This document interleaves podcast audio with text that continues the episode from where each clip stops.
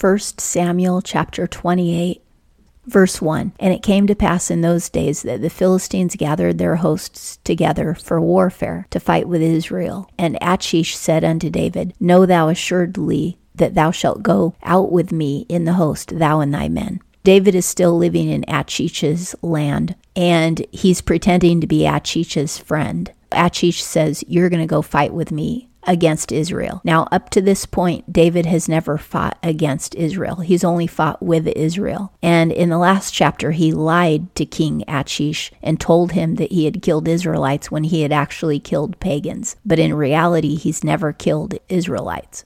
2. And David said to Achish, Therefore thou shalt know what thy servant will do. And Achish said to David, Therefore will I make thee keeper of my head forever.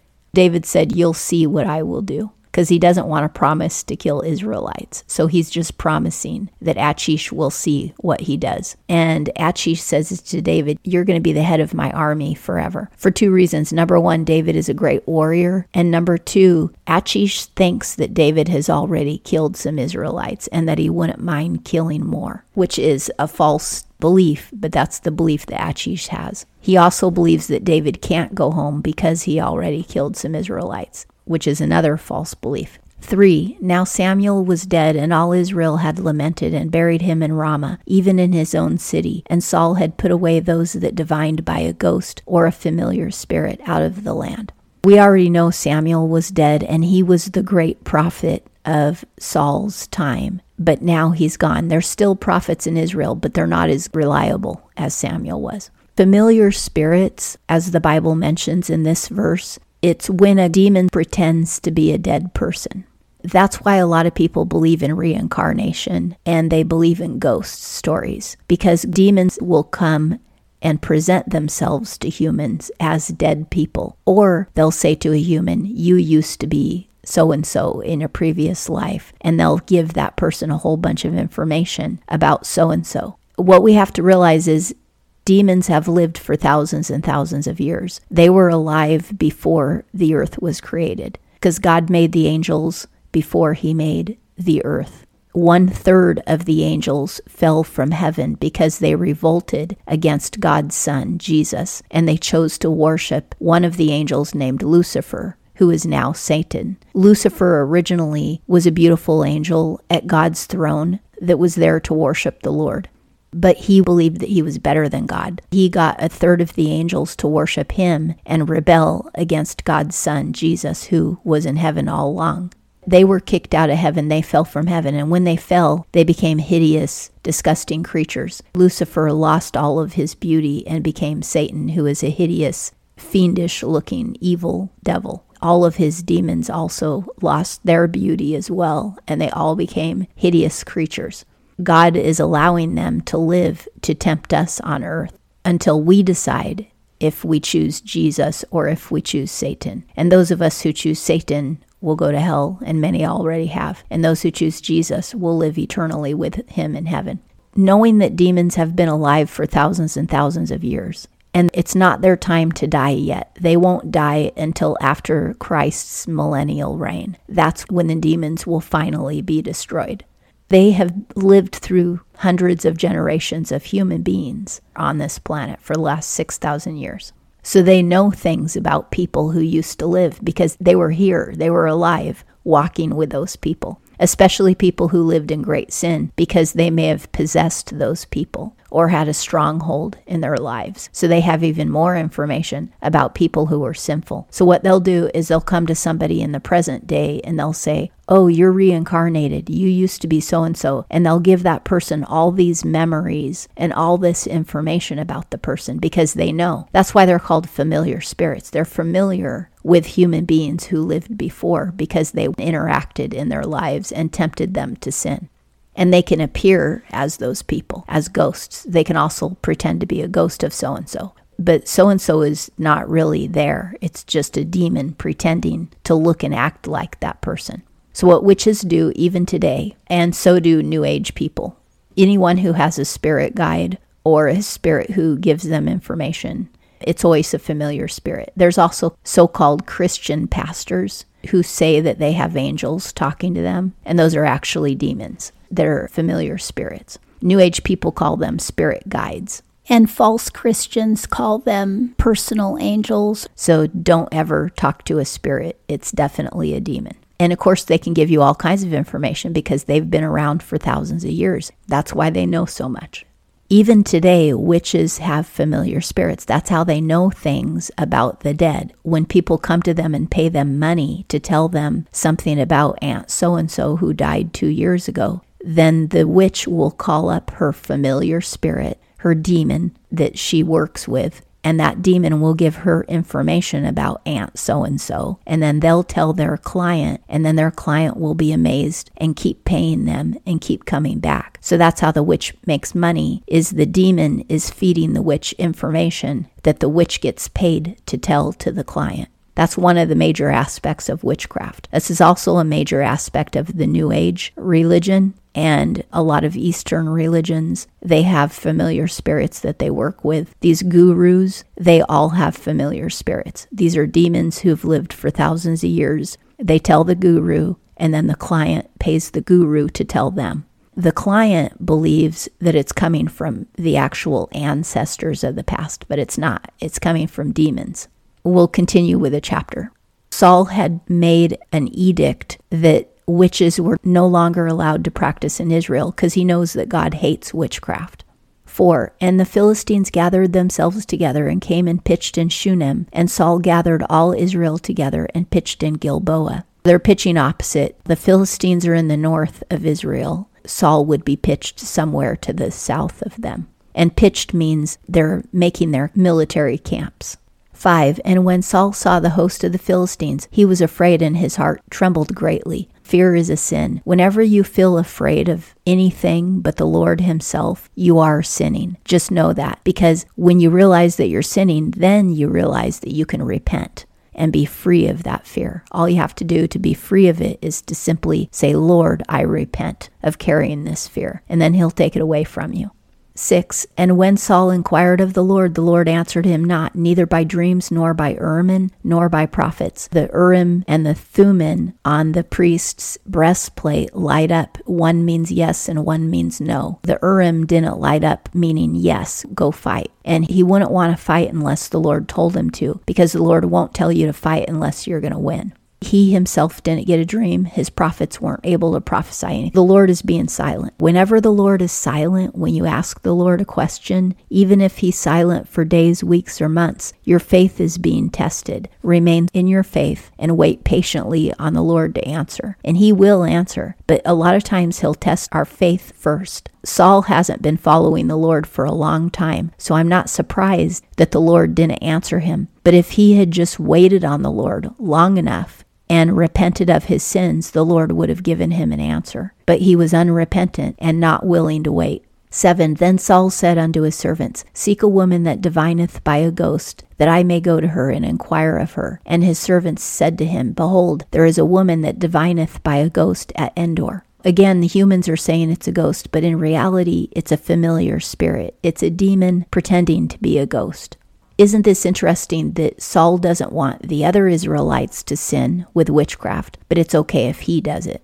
8. And Saul disguised himself and put on other raiment, meaning clothing that wasn't fit for a king, and went he and two men with him. And they came to the woman by night. And he said, Divine unto me, I pray thee, by a ghost, and bring me up whomsoever I shall name unto thee. He wants her to bring up somebody who's dead from the dead course, witches always promise to do this, but they're not bringing up anybody from the dead. Their familiar spirit, which is the demon that works with them, is pretending to be whomever the client wants 9. And the woman said unto him, Behold, thou knowest what Saul hath done, how he hath cut off those that divine by a ghost or a familiar spirit out of the land. Wherefore then layest thou a snare for my life, to cause me to die? The witch is saying, Why are you asking me to divine? You know that Saul will have me killed if I do that.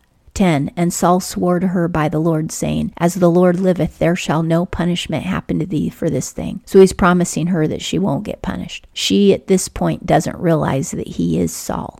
11 Then said the woman, Whom shall I bring up unto thee? And he said, Bring me up Samuel. Now, Samuel has already died, but we need to realize something. Samuel is not in heaven. Now, today, if the saint dies, they go to heaven. But at this point, Jesus had not died on the cross yet. This is hundreds of years before Jesus died on the cross. All the people who loved the Lord and followed him, they didn't go to heaven. They went to a place called paradise. That's why when Jesus was on the cross, he told the man next to him on the other cross who repented of his sins and said, Lord, remember me in your kingdom. He told him, Today you will be with me in paradise. He didn't say, Today you will be with me in heaven. He said, Today you will be with me in paradise because he was going into the center of the earth where paradise was. It's no longer occupied. But at that time, paradise was occupied by all of the patriarchs in the Bible, all the people who followed the Lord but they were all in paradise. In the center of the earth is where hell is, but there's a chasm in between paradise and hell, kind of like the Grand Canyon. The chasm is so deep and so wide that you can't cross it. On one side was hell, and on the other side was paradise, where all of the saints were waiting to meet their Messiah. They couldn't go to heaven yet because Jesus said, I am the way to the Father. The Father is in heaven. They couldn't go to heaven until they met the way, who is Jesus Christ. So they were all waiting in this place called paradise. And that's why Jesus told the parable in the New Testament of Lazarus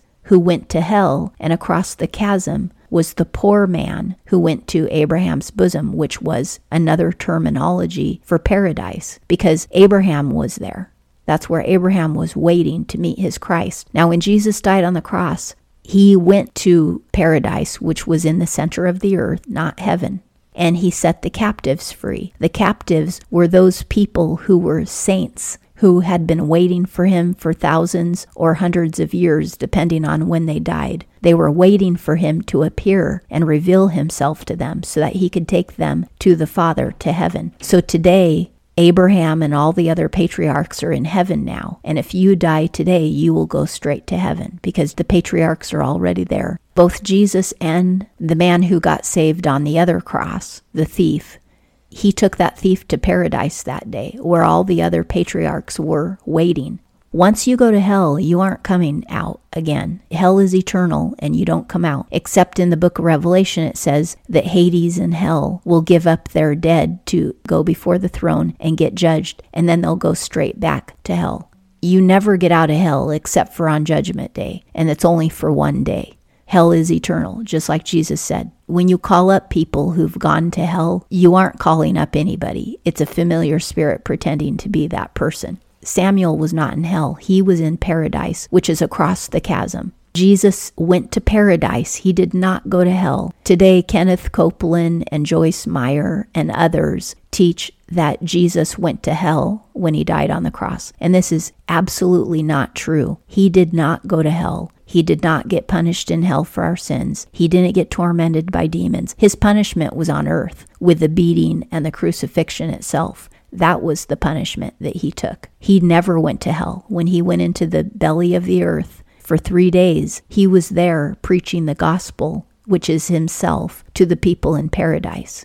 Samuel was not being brought up from hell because Samuel was one of the patriarchs who were in Abraham's bosom, otherwise known as paradise. Once Jesus set the captives free, they all went up to heaven. Today, when you die, you don't go to paradise in the center of the earth across the chasm. You go straight up to heaven because we know Jesus. He's already died on the cross. We know his name and we've accepted him. One of the reasons I brought all of that up is to explain to you how it's possible that Samuel could come up. We have to understand he did not come up from hell because no one is allowed to leave hell except one time on Judgment Day. Samuel came up from paradise. Now, did he come up by the power of Satan? No, because no witch that has ever lived can actually call somebody up from the dead. What they're doing is they have a demon who pretends to be a ghost. Witches cannot call anyone up from hell or heaven or paradise. Now, today, paradise is empty because Jesus set all of those captives free. They all received him because they were all followers of the Lord and they knew he was coming when they were alive. We'll read about this when we get to Isaiah and the Psalms that Isaiah and King David knew all about the Son of God and they knew he was coming. They knew he was going to die for their sins, but they didn't know his name and he hadn't done it yet. So they all received him, and he took them all up to heaven. So all the captives were set free at the end of those three days that Jesus was in the center of the earth. But he was never in hell, and nobody from hell got set free. That's another false teaching is people say that he set the captives free from hell. No, he did not. When you go there, you're there for good. The woman was not capable of calling Samuel up because no witch has that power, and Satan doesn't have that power. Did you know that Satan did not create hell? and he has no power over hell or who goes there. That is totally controlled by God. All she could do was have her demon familiar spirit pretend to be whoever Saul wanted. But the real Samuel actually comes up. Now, he came up for two reasons. Number one, he wasn't in heaven yet because the Bible says you can only die once. You cannot be reincarnated. You cannot come back. But Samuel hadn't gone to heaven yet. He was in paradise. Once you go to heaven, there's no way you're coming back. And secondly, God allowed Samuel to come back because the witch didn't have the power, nor did Satan, nor did the familiar spirit to cause Samuel to come up. God has allowed Samuel to come up. I don't know why, but he did allow it probably because he had no intention of ever speaking to Saul again. So he said, Okay, you want to hear it from Samuel? I'll let you hear it from Samuel. So he let Samuel come up and again rebuke Saul. Every time Samuel talks to Saul, he rebukes Saul. So even when he came up from paradise, he rebuked Saul. And God allowed this one time event for his own glory. It is really mysterious because it never happened before and it never happened after. It can't happen now because all the saints are in heaven and they're not leaving heaven, just like the people in hell are not leaving hell. Except on Judgment Day, we'll all appear before the throne, and then we'll either go back to heaven or back to hell, wherever we were. And those who hadn't died will at that point go to heaven or hell. But one time in the whole history of creation, God allowed one person from paradise to come up. The witch had no power to do this. This was God's work. Anyway, I'll continue with the chapter. 12. And when the woman saw Samuel, she cried with a loud voice, and the woman spoke to Saul, saying, Why hast thou deceived me? For thou art Saul. The reason she screamed is because it wasn't her familiar spirit. She was used to her demon pretending to be people, and she knew her demon, and her demon knew her. But this time, she saw somebody who was not her demon, who was an actual person coming up from paradise. And that's why she screamed. She was terrified because she didn't do this. God did it. That's why she was so afraid. And she figured out that the only person who could possibly protect her would be King Saul. 13. And the king said unto her, Be not afraid, for what seest thou? And the woman said unto Saul, I see a godlike being coming up out of the earth. He said to her, Don't be afraid, just tell me what you see. He's so desperate to get an answer from the Lord. And she says, I see a godlike being coming up. This is because Samuel was probably glowing. And he also was actually coming up from the earth because she wasn't used to ever seeing anybody come up. She would tell her clients that she saw, you know, Aunt so and so come up. But in reality, she knew it was her demon playing dress up. He was probably glowing because he was under the power of God and he was a saint just like Moses glowed when Moses saw God on the mountain. And the angels are always glowing when they appear to us from heaven. 14. And he said unto her, What form is he of? And she said, An old man cometh up, and he is covered with a robe. And Saul perceived that it was Saul, and he bowed with his face to the ground and prostrated himself. This also is very evil because we're not supposed to worship people, and Saul is going to worship Samuel instead of God. All God wants is for Saul to repent, but he'll do anything but repent. So he's practicing witchcraft, he's worshiping Samuel, but he won't repent. 15. And Samuel said to Saul, Why hast thou disquieted me to bring me up? And that means, Why did you bring me out of my comfort? Because paradise was a very comfortable place, just like the Garden of Eden was. Saul answered, I am sore distressed, for the Philistines make war against me, and God is departed from me, and answereth me no more, neither by prophets nor by dreams. Therefore I have called thee, that thou mayest make known unto me what I shall do. 16 And Samuel said, Wherefore then dost thou ask of me, seeing the Lord is departed from thee and is become thine adversary? Saul said, I'm not getting any word from God, and so I wanted to call you up to talk to you.